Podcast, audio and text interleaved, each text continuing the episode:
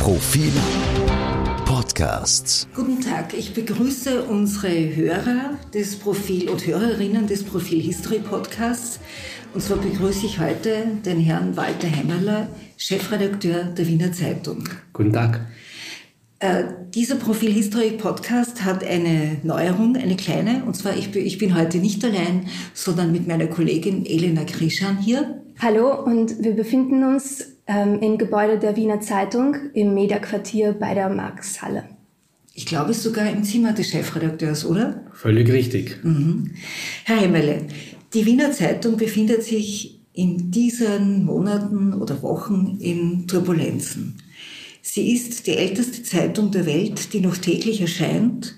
Sie gehört zur Republik und sie wird vermutlich im kommenden Jahr das Privileg der Pflichtinserate verlieren und damit ein ganz wichtiges, eigentlich das Hauptstandbein ihrer Finanzierung.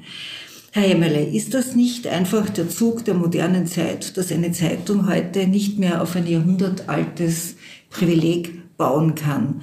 Auch alle anderen Tageszeitungen in Österreich oder auch die Magazine, wie zum Beispiel das Profil, müssen sich ja am freien Markt finanzieren unter schwierigsten Bedingungen. Warum sollte das nicht auch die Wiener Zeitung machen? Ah, das ist eine ganz wichtige und eine sehr gute Frage. Ah, ja, äh, Veränderung ist äh, Leben. Äh, alles muss sich verändern. Die Wiener Zeitung hat sich in ihrer Geschichte zum Teil massiv verändert, manchmal zum Guten, manchmal zum Schlechten. Und die Frage der Finanzierung in der Gegenwart ist sicher neben der Frage der Unabhängigkeit die, die, die große Herausforderung für Journalismus. Wie kann unabhängiger, möglichst qualitätsvoller, äh, kritischer, liberaler oder auch nicht liberaler Journalismus äh, äh, finanziert werden, ohne sich in Abhängigkeiten zu begeben? Das ist die große Herausforderung. Und äh, wir stehen hier äh, vor vielen offenen Fragen. Äh, ich glaube, man sollte die Frage der Wiener Zeitung nicht zu eng definieren. Ja, äh, und ich finde es auch richtig und, und, und okay, äh, dass sich die Wiener Zeitung quasi vom Finanzierungsmodell weiterentwickelt und verändert. Aber die Grundfrage muss einfach auf das gesamte Mediensystem Österreichs gelegt werden. Die Republik wendet rund eine Milliarde Euro öffentlicher Mittel all-inclusive für Medien auf. Das sind die die paar Millionen für die Wiener Zeitung ein verschwindend kleiner Bereich. Diese Milliarde äh, äh, verzerrt äh, das Mediensystem, verzerrt die Finanzierungsmöglichkeiten, es verzerrt die Chancen von Journalismus. Äh, und, und, und darüber müsste man reden. Und zusätzlich, glaube ich, drängt sich eine, eine, eine sehr, sehr, sehr, sehr äh, wichtige Frage, in, oder mit der beschäftige ich mich seit langer Zeit. Lässt sich äh, in einem Staat wie Österreich in einem Sprachraum von deutschsprachigen mit 100 Millionen äh, Menschen äh, unabhängiger, kritischer Qualitätsjournalismus als Markt äh, quasi organisieren, äh, unabhängig von staatlichen Eingriffen, äh, äh, quasi als eigenes Businessmodell. Und ich befürchte, dass Qualitätsjournalismus unter den gegebenen Rahmenbedingungen Österreichs nicht als Ware, als Markt funktionieren kann. Äh, aus vielerlei Gründen, nicht weil die Medien quasi zu faul in ihren, zu bequem oder zu strukturkonservativ in ihren Businessmodellen wären.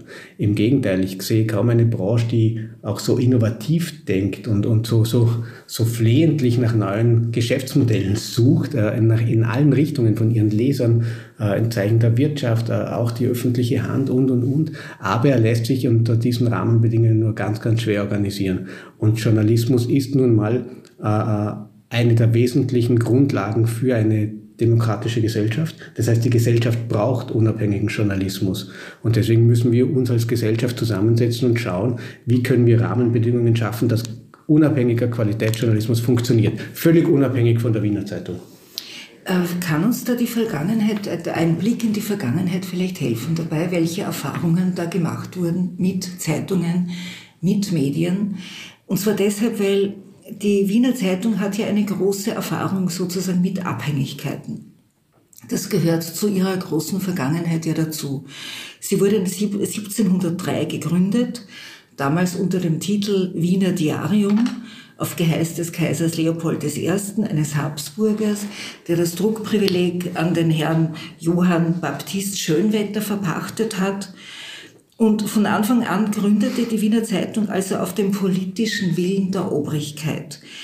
Äh, was macht denn eine solche Gründungsvergangenheit mit der politischen Kultur in einer Redaktion? Spürt man das heute noch, diesen Geist? Hm. Nein, den spürt man nicht. Äh, man spürt, man spürt äh, die lange Geschichte. Immer wenn man quasi nur auf den Zeitungskopf der Wiener Zeitung hinaufblickt, dann sieht man seit 1703 älteste Tageszeitung der Welt. Das ist ein enormes ein enormes Gut, ein, ein, ein, eine, ein, eine Marke, mit der zu wuchern und, und uh, zu, zu arbeiten ist. Uh, es macht auch Verantwortung. Aber wenn Sie in der Einleitung oder jetzt gerade gesagt haben, Österreich oder die Wiener Zeitung hat viel Erfahrung mit Abhängigkeit, dann würde ich die, das Thema erweitern. Österreich hat sehr wenig Erfahrung mit Unabhängigkeit. Das heißt, äh, fast alles in Österreich in der langen Geschichte ist von oben herab äh, äh, initiiert worden, manchmal auch aufoktroyiert worden und relativ wenig ist von unten nach oben gegangen. Das ist eine Kultur unseres Landes, eine Geschichte, die uns geprägt hat. Wir haben keine revolutionäre Traditionen, äh, sondern bei uns war immer die Obrigkeit, äh, die sehr stark den Rahmen gesetzt hat. Das betrifft nicht nur die Wiener Zeitung, sondern das betrifft, äh, glaube ich, die gesamte Gesellschaft, Wirtschaft, Kultur in vielen Bereichen. Es ist nur so, ich habe mir ja vergangene Woche für eine Profilgeschichte die, die Geschichte der Wiener Zeitung sehr genau angeschaut, Bücher gelesen, Diplomarbeiten gelesen. Und was dabei auffällt, ist schon, dass die Wiener Zeitung nicht nur aufgrund des politischen Willens damals gegründet wurde, sondern auch damals schon Privilegien hatte. Also zum Beispiel das Privileg, dass sie die Hofnachrichten bekommen haben, die mhm. andere Zeitungen, die, die es ja auch gab, nicht bekommen haben. Oder dass sie dann etwas später, also das war dann schon Jahrzehnte nach der Gründungsphase, das Privileg hatten, ausländische Zeitungen quasi äh, zu bekommen und die Meldungen aus ausländischen Zeitungen abzudrucken, ähm, dass sie ähm, auch ein Inseratenmonopol auch später äh, bekommen haben. Das heißt, sie ist irgendwie, sie hatte einerseits einen Vorteil, nämlich eine Nähe zur Macht und gleichzeitig den Nachteil, äh, und damit auch äh, Geld und, mhm. und, und Möglichkeiten. Also Unternehmer oder also damalige Unternehmer mussten in der Wiener Zeitung quasi vor, also, oder im Wiener Diarium vorher veröffentlichen, bevor sie andere, in anderen Zeitungen um Kunden geworben haben. Das heißt, irgendwie, man denkt sich schon, dass eine solche Tradition äh, ein gewisses Selbstverständnis ähm, erzeugt, äh, auch bei den dort arbeitenden Menschen. Mhm ich, ich weiß nicht. Äh, ich, ich kann es nur, nur von mir persönlich sagen. Ich bin Vorarlberger und ich gestehe, mir ist die Wiener Zeitung erst äh, quasi äh, zum ersten Mal aufgefallen, wie ich äh, nach Wien gekommen bin zum Studieren. Mhm. Äh, und auch dort äh, habe ich sie nicht regelmäßig gelesen, immer wieder zwar und dann regelmäßig eigentlich erst nach dem Studium. aber ich bin gänzlich unbefreit von imperialen Lasten auf meinen Schultern äh, von, von äh, quasi äh, einstigen und aktuellen Privilegien. es gibt das Privilegium der Nähe der Macht. Das haben wir in einem politischen Sinne nicht. Wir haben es in einem Sinne des, der Eigentümerstruktur, der Finanzierung. aber wir haben es sicher nicht in Form von unserem Journalismus. wenn ich das anschaue, dann, dann sind andere Medien in Österreich sehr viel näher bei der Macht äh, haben deswegen auch äh, unzählige, manchmal relevantere, manchmal irrelevantere Exklusivgeschichten. Äh, das ist eine Form der Nähe der Macht, glaube ich, die mindestens so sehr prägt wie die historische, die Sie jetzt quasi erläutert haben. Ich muss gestehen, ich spüre diese, diese Macht und diese Privilegienlast nicht auf meinen Schultern. Mhm. Eine Frage vielleicht noch dazu, bevor die Elena dann kommt. Äh, mit der Frage, äh, die dann wieder in die Geschichte führt. Äh, ist es so, wenn die, wenn die Wiener Zeitung ist, steht im Eigentum der Republik, der Herausgeber ist faktisch der Bundeskanzler. Mhm. Wenn Sie jetzt einen Termin beim Herrn Bundeskanzler wollen, Äh, haben Sie dann leichteren Zugang als zum Beispiel das Profil oder das Standard oder die Presse? Äh, Kriegen Sie dann sofort einen Rückruf, einen noch, Termin? Oder was wir immer? hatten noch nie ein Interview mit dem Herrn Bundeskanzler, äh, seit er Sebastian Kurz heißt. Ich hatte noch nie einen Anruf von ihm und ich betrachte das auch nicht als Zurückweisung oder Ignoranz oder sowas, sondern er ist frei in, seiner, in, in seinem Art, mit, dem, mit wem er sprechen möchte. Äh, es ist sicher so, dass wir quasi auf der politischen Agenda in Zeichen journalistischer Hinsicht äh, nicht die Nummer eins sind. Äh, und ich bin darüber gar nicht traurig. Ich bin ein großer Fan von Distanz äh, zu den, zu, zur Macht, äh, nicht äh, weil ich nicht gerne mit ihnen plaudern möchte, sondern weil ich finde, dass es den Blick schärft und klarer macht. Ja? Äh, ich glaube, dass sich auch der Journalismus weiterentwickelt und äh, wir leben ohnehin in einem Land von großer Verbrüder und Verschwesterung, äh, wo, wo die Leute teilweise quasi einen gemeinsamen Lebensweg vor der Politik und nach der Politik haben, sich schon von den Universitäten kennen, in Freundeskreisen. Das ist ein sehr homogen soziales Biotop. Ich bin nicht Teil dieses sozialen homogenen Biotops, nun nicht als Vorarlberger. Ich bin noch nicht in den einschlägigen studentischen Verbindungen gewesen oder in den äh, außer- und innerberuflichen Zirkeln äh, nur am Rande dabei. Ich finde aber, das macht den Journalismus der Wiener Zeitung nicht schlechter, äh, sondern er macht uns distanzierter. Und ich finde, Distanz äh, ist etwas, was uns auszeichnet. Vielleicht nur eine kleine Bemerkung, bevor wir wieder in die Geschichte zurückkommen. Aber Verschwesterung ist eher nicht angesagt. Dafür sind, glaube ich, noch viel zu wenig Frauen in wichtigen Positionen. Das ist zweifellos, das ist eine, eine sehr männlich dominierte äh, äh, Ausrichtung auch. Und vielleicht würden mehr Frauen in den Spitzenfunktionen dann auch diese Kultur äh, weiterentwickeln und verändern. Und es hat sich schon auch sehr verändert, das muss man schon sagen. Ich glaube, die Distanz zwischen Medienpolitik äh, ist größer geworden in den letzten 10, 15, 20 Jahren. Ich glaube auch, dass der Journalismus besser geworden ist, auf vielen Ebenen, nicht auf allen, aber auf vielen Ebenen, äh, weil auch die, die Biografien vielfältiger geworden sind, weil die Karrieren unberechenbarer geworden sind, weil die Disruption in der Politik wie auch in den Medien stärker geworden ist. Also aus vielen, vielen Gründen. Trotzdem, wir sind relativ distant und ich halte das für ein Asset. Wenn wir nun wieder zurückblicken in die Zeit, in der die Wiener Zeitung entstanden ist, äh, damals noch als Wiener Diarium, Kaiser Leopold I. wollte eine seriöse Zeitung, die quasi für ihn PR betreibt, aber wohl keine unabhängige Zeitung. Die hat er sich eher nicht gewünscht. Dabei war ihm die Wiener Zeitung ein Mittel zum Zweck. Also Journalisten mussten in der Zeit hohe persönlichen Risiken eingehen, um die damalige Zensur zu umgehen. Ähm, Mittel zum Zweck kann man das auch heute vom Journalismus behaupten, in Zeiten von Message Control, in denen die Politik oft eigene Kanäle nutzt, um Kontakt mit den Menschen herzustellen. Ich glaube, ob Leopold oder nicht, äh, der Politiker, der nicht äh, agiert äh, mit dem Ziel, Mittel zum Zweck einzusetzen, der ist nicht geboren und den wird es auch nicht geben. Politik agiert immer, das ist ihre Aufgabe, quasi mit Zielorientierung und verwendet die Möglichkeiten, die ihr zur Verfügung stehen. Äh, welche Mittel ihr zur Verfügung stehen, das definieren die Gesellschaften ganz alleine. Wenn sich der Journalismus zur Verfügung stellt, ist es das Problem des Journalismus. Ich halte auch das, die Floskel von der Message Control äh, äh für etwas überbewertet. Ja, es ist logisch, dass die Politik versucht, ihre Botschaften zu kontrollieren. Äh, das halte ich auch nur für professionell und für keineswegs verwerflich.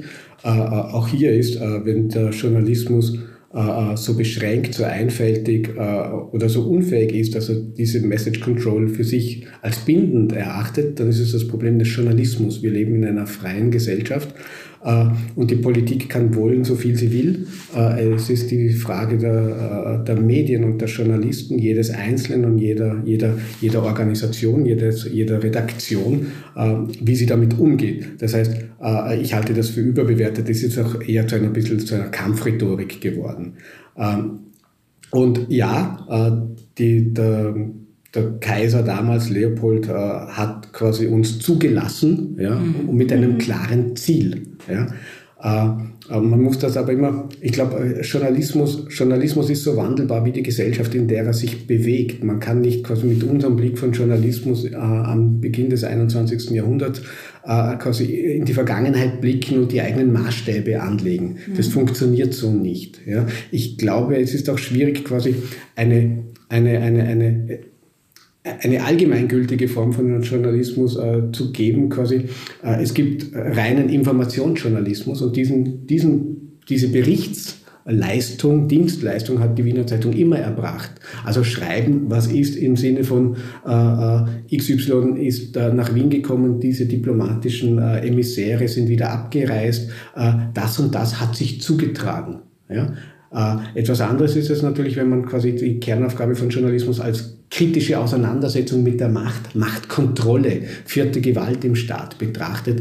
Äh, da kann natürlich in vergangenen Jahrhunderten nur rudimentär davon die Rede gewesen sein, auch und gerade in Österreich, wo es doch diese obrigkeitsstaatliche Tradition gibt und, und quasi Bottom-up-Entwicklungen, revolutionäre Entwicklungen, emanzipatorische Entwicklungen, es muss ja nicht immer sofort ein Kopf rollen, sehr stark behindert wurden, aber auch die Gesellschaft das nur im Rahmen zugelassen hat.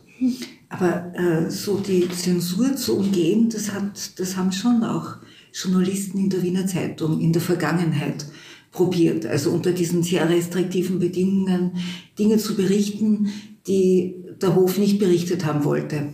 Das liegt, glaube ich, in der DNA von jedem, der sich äh, äh, mit Journalismus auseinandersetzt oder mit fast jedem, der sich mit dem, äh, in diesem Feld quasi zu Hause fühlt und hier aktiv werden will. Äh, die Wiener Zeitung äh, hatte dunkle Stunden, was ihre Berichterstattung angeht, und sie hatte Sternstunden. Ja? Es war die Wiener Zeitung, die als erste Deutschsprache, also in der Monarchie, die Erklärung der Menschenrechte 1789 der Französischen Revolution vollinhaltlich Wort für Wort abgedruckt hat.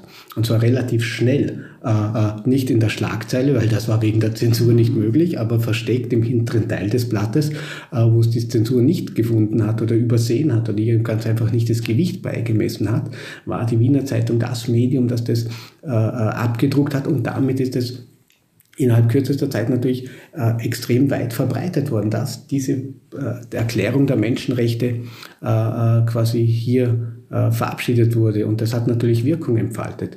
Äh, die Wiener Zeitung hatte fast revolutionären Touch im Jahr 1848, wo an einem, in einer Ausgabe der Adler der Monarchie des Kaisers nicht auf dem äh, Seitenkopf erschienen ist und sie sich ganz klar an die Seite der äh, Revolutionäre, der für die liberalen Freiheiten, Meinungsfreiheit, Pressefreiheit, Demokratie eingesetzt haben.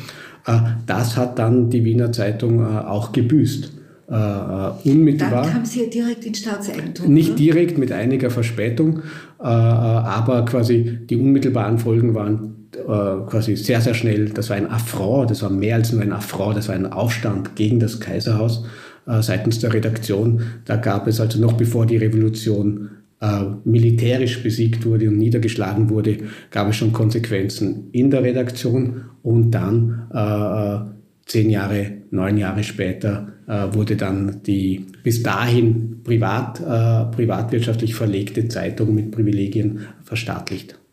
Das waren die Sternstunden, aber was waren die dunklen Stunden?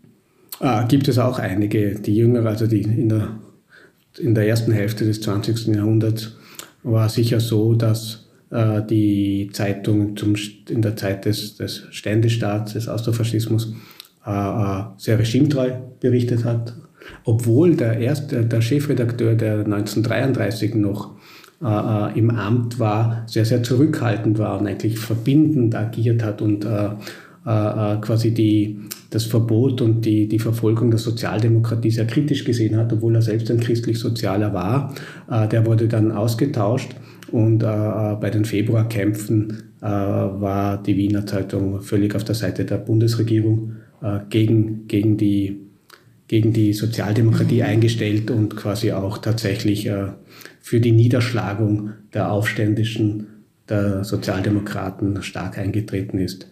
Und dann natürlich, immer, wahrscheinlich war es im Rückblickend ein Glück, dass wir 1939 quasi redaktionell äh, quasi eingestellt wurden und 1940 zur Gänze überhaupt während des Nationalsozialismus äh, aber äh, äh, quasi in der Pogromnacht 1938, 39 war der damalige Chefredakteur wirklich hat gegen die hat schwer antisemitisch gegen die Juden gehetzt, äh, zwischen den Zeilen und sogar explizit quasi mit Konsequenzen äh, für die jüdischen Mitbürger gedroht. Das sind ganz, ganz äh, dunkle Stunden gewesen. Äh, äh und Lambert Heiböck hieß dieser damalige Chefredakteur, mhm. der eigentlich aus dem christlich-sozialen Lager gekommen ist, bereits seit 1933 bei der Wiener Zeitung arbeitete, dann quasi sich als Nationalsozialist outete, hat dann eine rei relativ reibungslose Karriere nach 1945 äh, wiederum gemacht und hat es dann bis 1968 bis Nein, nein, nicht nur in der Wiener Zeitung, sondern er war dann in Ministerien und ist dann 1968 sogar zum Direktor der Staatsdruckerei aufgestiegen. Mhm. Äh, das heißt, ein klassisches Beispiel äh, für Kontinuität in den Karrieren und ich, glaube, man muss das gar nicht so sehr dann persönlich interpretieren oder sowas, sondern es sind einfach Strukturmerkmale, wie sich Menschen unter verschiedenen Regimen äh, äh, verhalten, sich anpassen, den Mächtigen sich andienen, äh, opportunistisch sind äh, und, und, und, und, und. Äh, das war in äh, ganz, ganz vielen Medienbereichen so, in allen anderen Gesellschaftsbereichen ganz genauso und eben auch in der Wiener Zeitung. Da muss man sehr transparent, sehr offen sein und sich auch immer wieder quasi äh, vor Augen führen. Seit wann sind die Journalisten der Wiener Zeitung nicht mehr verbeamtet? Ich frage jetzt deshalb, weil äh, als ich begann mit dem Journalismus, äh, hatte man ja mit Pressesprechern zu tun und bei Regierungswechseln war es dann manchmal so, dass die vormaligen Pressesprecher von Ministern äh, dann plötzlich bei Pressekonferenzen als Journalisten der Wiener Zeitung da saßen. Und die waren ja vorher Beam also Beamte im mhm. Beamtenstatus und ich glaube, sie waren das dann auch weiterhin. Wissen Sie, wann das aufgehört hat? Ich, ich vermute, es hat dann mit der äh, Ausgliederung äh, zu Ende der 90er Jahre begonnen, wo die Wiener Zeitung eine GmbH wurde. Staatsdruckerei äh, Wiener Zeitung waren bis dahin äh, gemeinsam. Dann wurden die beiden Unternehmen getrennt. Die Staatsdruckerei bekanntlich privatisiert. Die Wiener Zeitung wurde eine GmbH äh, im Eigentum der Republik. Und ich vermute, dass seitdem äh, die Verbeamtung auch äh, nicht mehr existiert. Ich bin mir aber nicht hundertprozentig sicher. Ich kann nur sagen, seit ich dabei bin, gibt es keine Beamten mehr. Äh, äh, und, und äh, ganz normale Journalistenverträge nach KV. Und das ist also alles Anekdoten und Reminiszenzen aus der Vergangenheit. Nach all diesen Jahren, die von Umbrüchen und Regierungswechseln gezeichnet sind, was ist das Kontinuierliche in der Wiener Zeitung? Was ist der Kern? Was ist der Geist der Wiener Zeitung? Das ist auch spannend, das ist fast eine geschichtsphilosophische Frage. Äh, ich glaube, was in den Seiten und auf den Seiten der Wiener Zeitung, glaube ich, spiegelt sich die Geschichte des Landes einfach wieder. Ja? Und äh, so wie sich ein Land nicht in einen Geist fassen lässt, also der, sondern weil er sich ständig weiterentwickelt, auch Brüche hat. Ja? Äh, was ist der Geist Österreichs? Äh, äh der, der Frühzeit, des Biedermeiertums, des Neoabsolutismus, des, der, der chaotischen Ersten Republik, der Kriegszeit, der, der, des, des Faschismus, der neuen Republik, das lässt sich, glaube ich, das kann man, glaube ich, so nicht sagen. Ich glaube, wir sind ein Spiegelbild dieser Gesellschaft, dieses Landes, in vielfältiger Art und Weise. Äh, äh, und es ist einfach nur faszinierend, die Entwicklung zu verfolgen. Äh, und, und ich, ich glaube, man findet keinen roten Faden durch. Die Suche nach roten Faden endet äh, vor Abgründen und vor Steilwänden äh, und man muss den Faden neu aufnehmen. Und so ist es auch quasi mit der Geschichte der Wiener Zeitung. Äh, ich würde das nicht zu sehr verkürzen. Es ist nur faszinierend, äh, und das macht es natürlich auch für Historiker, Soziologen, äh, Analytiker, ja auch Philosophen so faszinierend, diese lange Kontinuität zu haben. Ja? Und, und deswegen macht es mich auch persönlich ein bisschen unrund, diese Kontinuität an ein Ende kommen zu sehen. Ja? Äh, nicht, weil es mich persönlich betrifft oder sowas oder die Kollegen, sondern weil etwas unterbrochen wird, wo spätere Generationen nicht mehr draufschauen können und diese Kontinuität verfolgen können. Das ist natürlich ein total abstrakter Wert und das reicht nicht aus für eine Rechtfertigung der Existenz der Wiener Zeitung. Also ich missverstehen es mich jetzt nicht. Äh, aber äh, diese, darauf zu blicken und jeweils quasi zu sehen, was waren die Rahmenbedingungen, was war der Fokus, wie verändern sich äh, diese, diese amorphe Masse, das ist schon sehr, sehr faszinierend. Aber die Frage nach dem Geist äh, kann, ich, kann ich so nicht in einem Satz beantworten. Mhm. Aber Weil nur ein Satz, äh, wenn ich sage, ich verstehe mich, die, die Wiener Zeitung als Zeitung der Republik, dann muss man sich vor Augen halten, wie würde dieser Satz lauten, die Wiener Zeitung verstand sich als Zeitung der Habsburger. Das sind äh, völlig andere Dinge. Das eine ist ein Herrscherhaus, das natürlich auch eine bindende Kraft für ganz viele Nationalitäten ausgeübt hat und gar nicht nur negativ, ja, im Gegenteil, auch enorme Leistungen vollbracht. Äh, also gehen Sie durch Wien. Äh, und, und nicht nur Wien, sondern Ost-, Mitteleuropa, also unglaublich. Äh, und, äh, und die Idee der Republik ist natürlich etwas genauso Abstraktes, ja, aber wir, wir lesen die, diese Dinge in äh, Rechtsstaatlichkeit, Bürgerfreiheit, auch Europa. Ja? Und äh, das heißt, allein die beiden Sätze äh, verdeutlichen, glaube ich, dass man das nicht äh, zu sehr verkürzen darf. Mhm. Wenn wir von der Idee von, von Brüchen, Veränderungen und Umbrüchen sprechen, dann passieren sie auch heute in der Medienlandschaft die sich im Umbruch befindet, und zwar mit der Digitalisierung.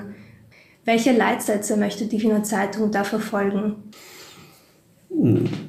Das Feuer, den Glutkern, die Idee von Journalismus bewahren. Ich glaube, man darf nicht den Fehler begehen. Man muss immer wieder fragen, was ist die Kernaufgabe von Journalismus in der jeweiligen Zeit. Das ist nicht festgemacht, es ändert sich immer wieder. Äh, und äh, Technolo der technologische Rahmen die Kanäle, über die der Journalismus erfolgt, sind, stehen nicht im Vordergrund, sondern die Kernfrage ist immer, was ist unsere Kernaufgabe? Ja? Warum braucht es uns? Wie rechtfertigen wir unseren Nutzen? Ja? Und das ist heute so schwer, wie es immer schon war, das zu, auf den Punkt zu bringen.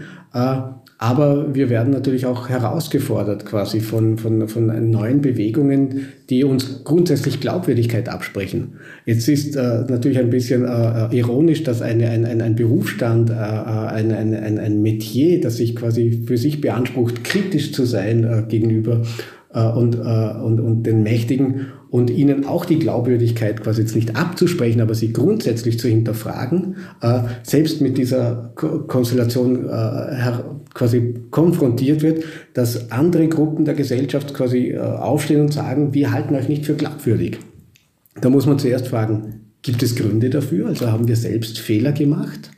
Äh, wer da Nein sagen kann, guten Gewissens, der äh, Hut ab vor ihm. Äh, ich glaube auch diese, ich glaube, das ist wichtig, ja, sich selbst zu hinterfragen.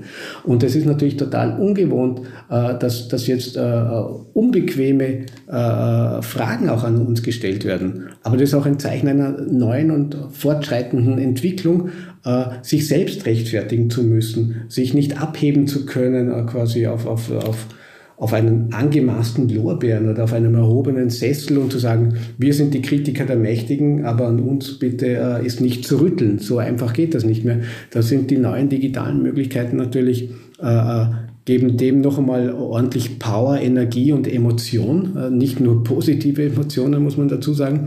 Aber ich glaube, die Kernfrage, die guter Journalismus äh, quasi immer beantworten muss und die Antworten werden nie fix sein und die werden immer andere sein und je nachdem, welche Frage man stellt, wird die Antwort auch anders ausfallen.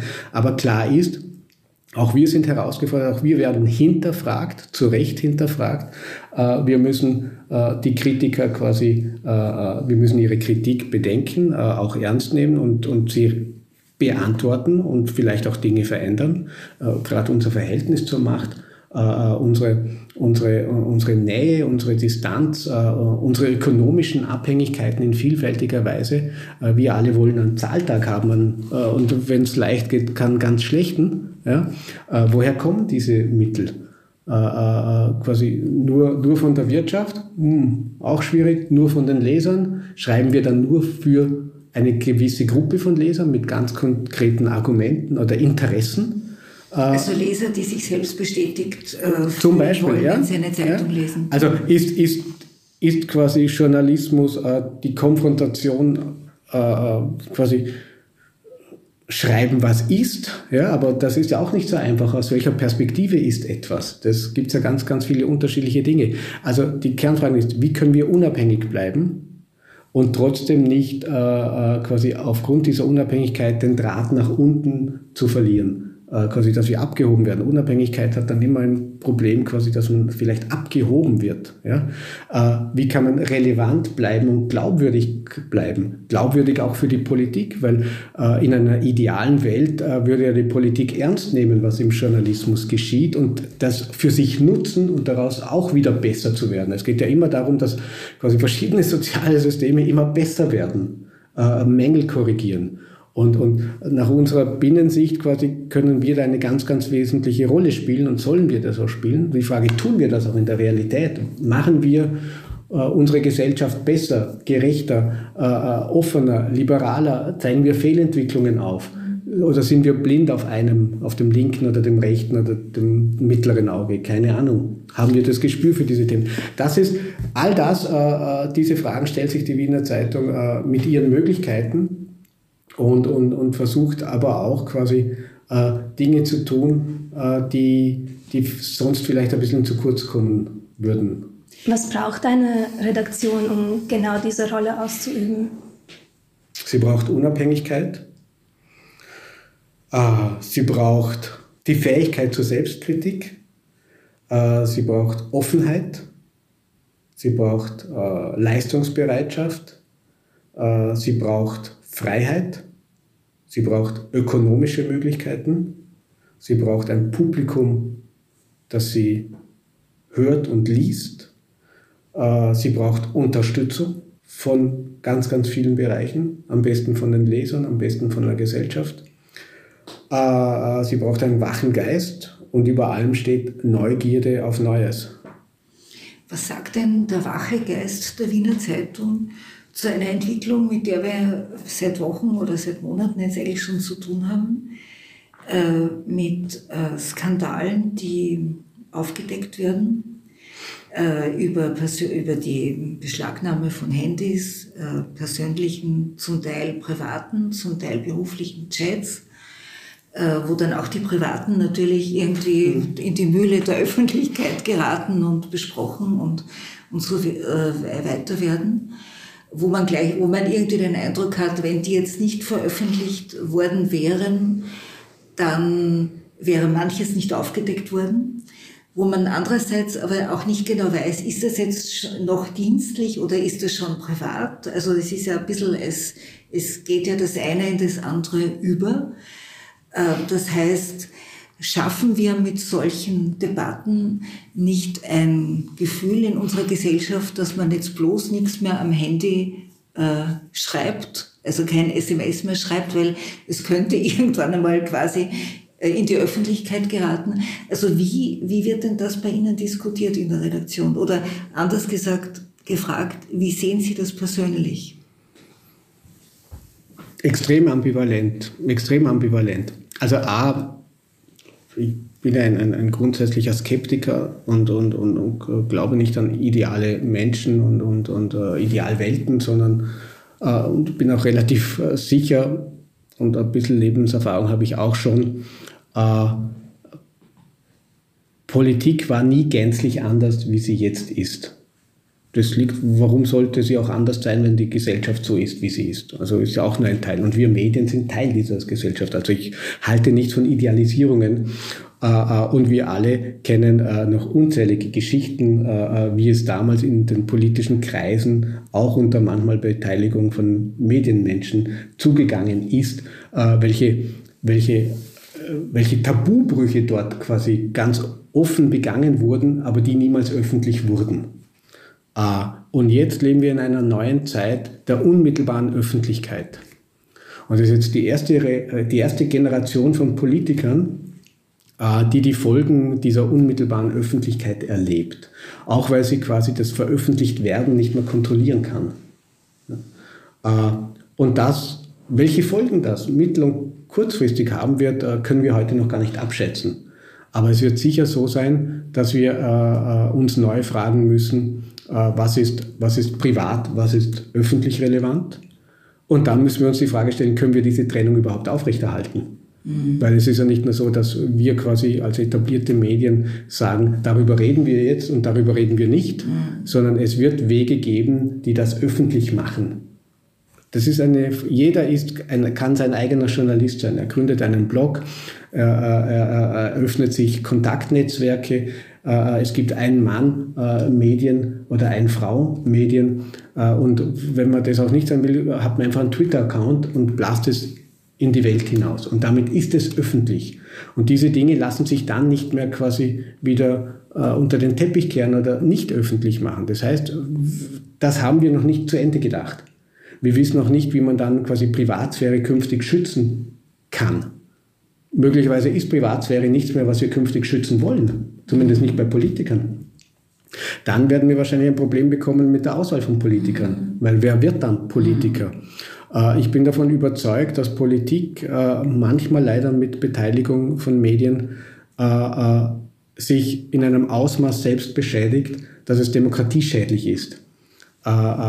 Und das wiederum spielt auf die Demokratie zurück, weil wenn wir nicht mehr die Guten und die Besten jeder Generation auch dazu motivieren können, sich äh, äh, der öffentlichen Sache zu widmen, ganz banal der öffentlichen Sache zu widmen, äh, dann äh, werden wir ein massives Problem bekommen äh, mit, unseren, mit unserer Gesellschaftsform, mit unserer Regierungsform, mit der Art und Weise, wie wir leben und uns, uns unser Leben gestalten und steuern. Und wenn der Politikerberuf und der Politikerinnenberuf in einem Ausmaß unattraktiv wird, äh, was die persönliche Lebensqualität angeht, auch was die finanziellen Rahmenbedingungen angeht, dass es keine Privatheit mehr gibt. Jeder von uns hat Abgründe in sich drinnen mhm. und niemand will das öffentlich werden lassen. Das ist eine Form von Intimität, äh, das sind totalitäre Fantasien, äh, hier alles öffentlich werden zu lassen.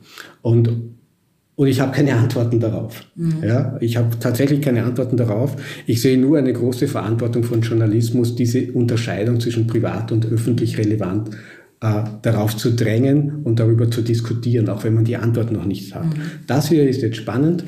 Äh, äh, es ist sicher eine Entzauberung. Ja, also die Erzählung, äh, dass die türkise ÖVP alles neu macht, mhm. auch einen neuen Stil pflegt, ist, glaube ich, nur noch schwer aufrechtzuerhalten. Also die ÖVP wird wieder eine ganz normale Partei. Äh, sie profitiert davon nach wie vor, dass die Schwäche der Konkurrenz gegeben ist äh, und, und es kaum Alternativen gibt. Und wir sind natürlich unter den absoluten Ausnahmebedingungen der Pandemie. Das heißt, äh, worüber wir jetzt sehr, sehr intensiv reden und diskutieren, ist, glaube ich, noch nicht wirklich im Fokus breiter Mehrheiten drinnen. Äh, die Menschen sorgen sich um ihre persönliche Zukunft nach der Pandemie, in der Pandemie, um die Gesundheit ihrer Familien, um die Sicherheit ihrer Jobs, äh, wie denn die Gesellschaft die wirtschaftlichen Schäden, die psychologischen Schäden, die psychischen Schäden äh, wieder reparieren kann und, und, und, und, und. Das ist auch die Kernaufgabe dieser Regierung. Und ich glaube, das dominiert nach wie vor.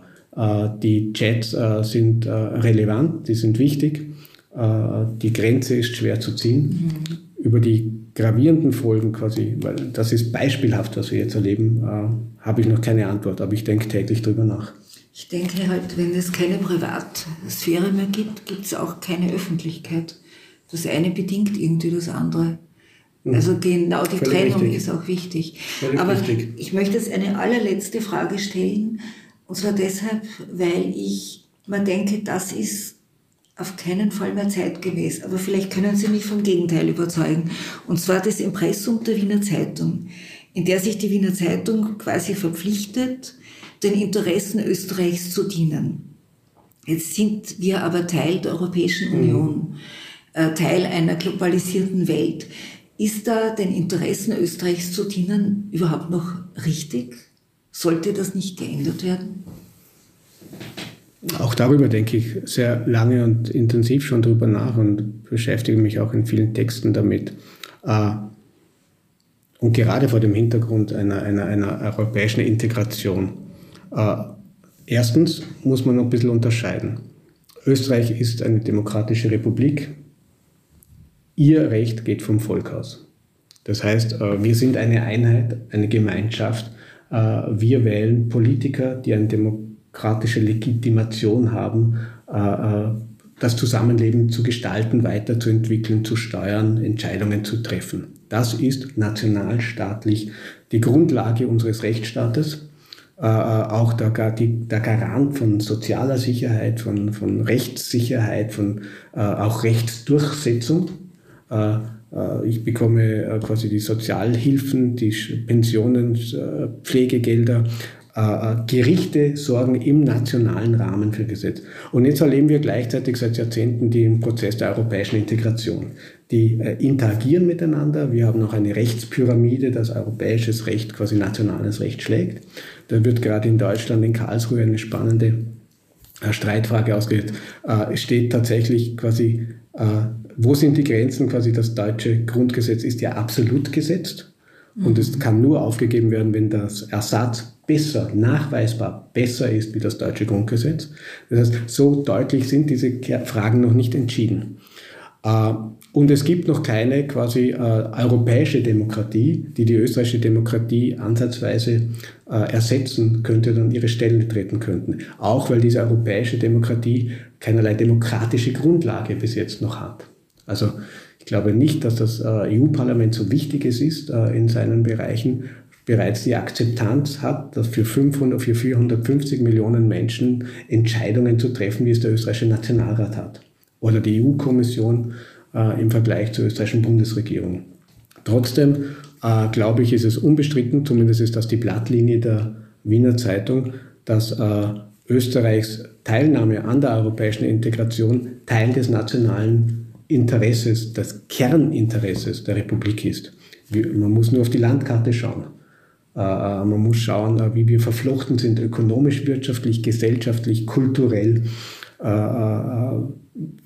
Und, und die Pandemie hat es ja gezeigt, es, Neuseeland kann irgendeine eine, eine Grenzkontrollregime aufführen oder sowas mit Einreisebeschränkungen. Im Herzen Europa kann man das nicht machen wie Australien oder Neuseeland. Und auch nicht wie Norwegen oder Finnland mit ganz anderen äh, äh, quasi Migrationsströmen und, und zwar alltäglichen Wanderungsbewegungen. Ja?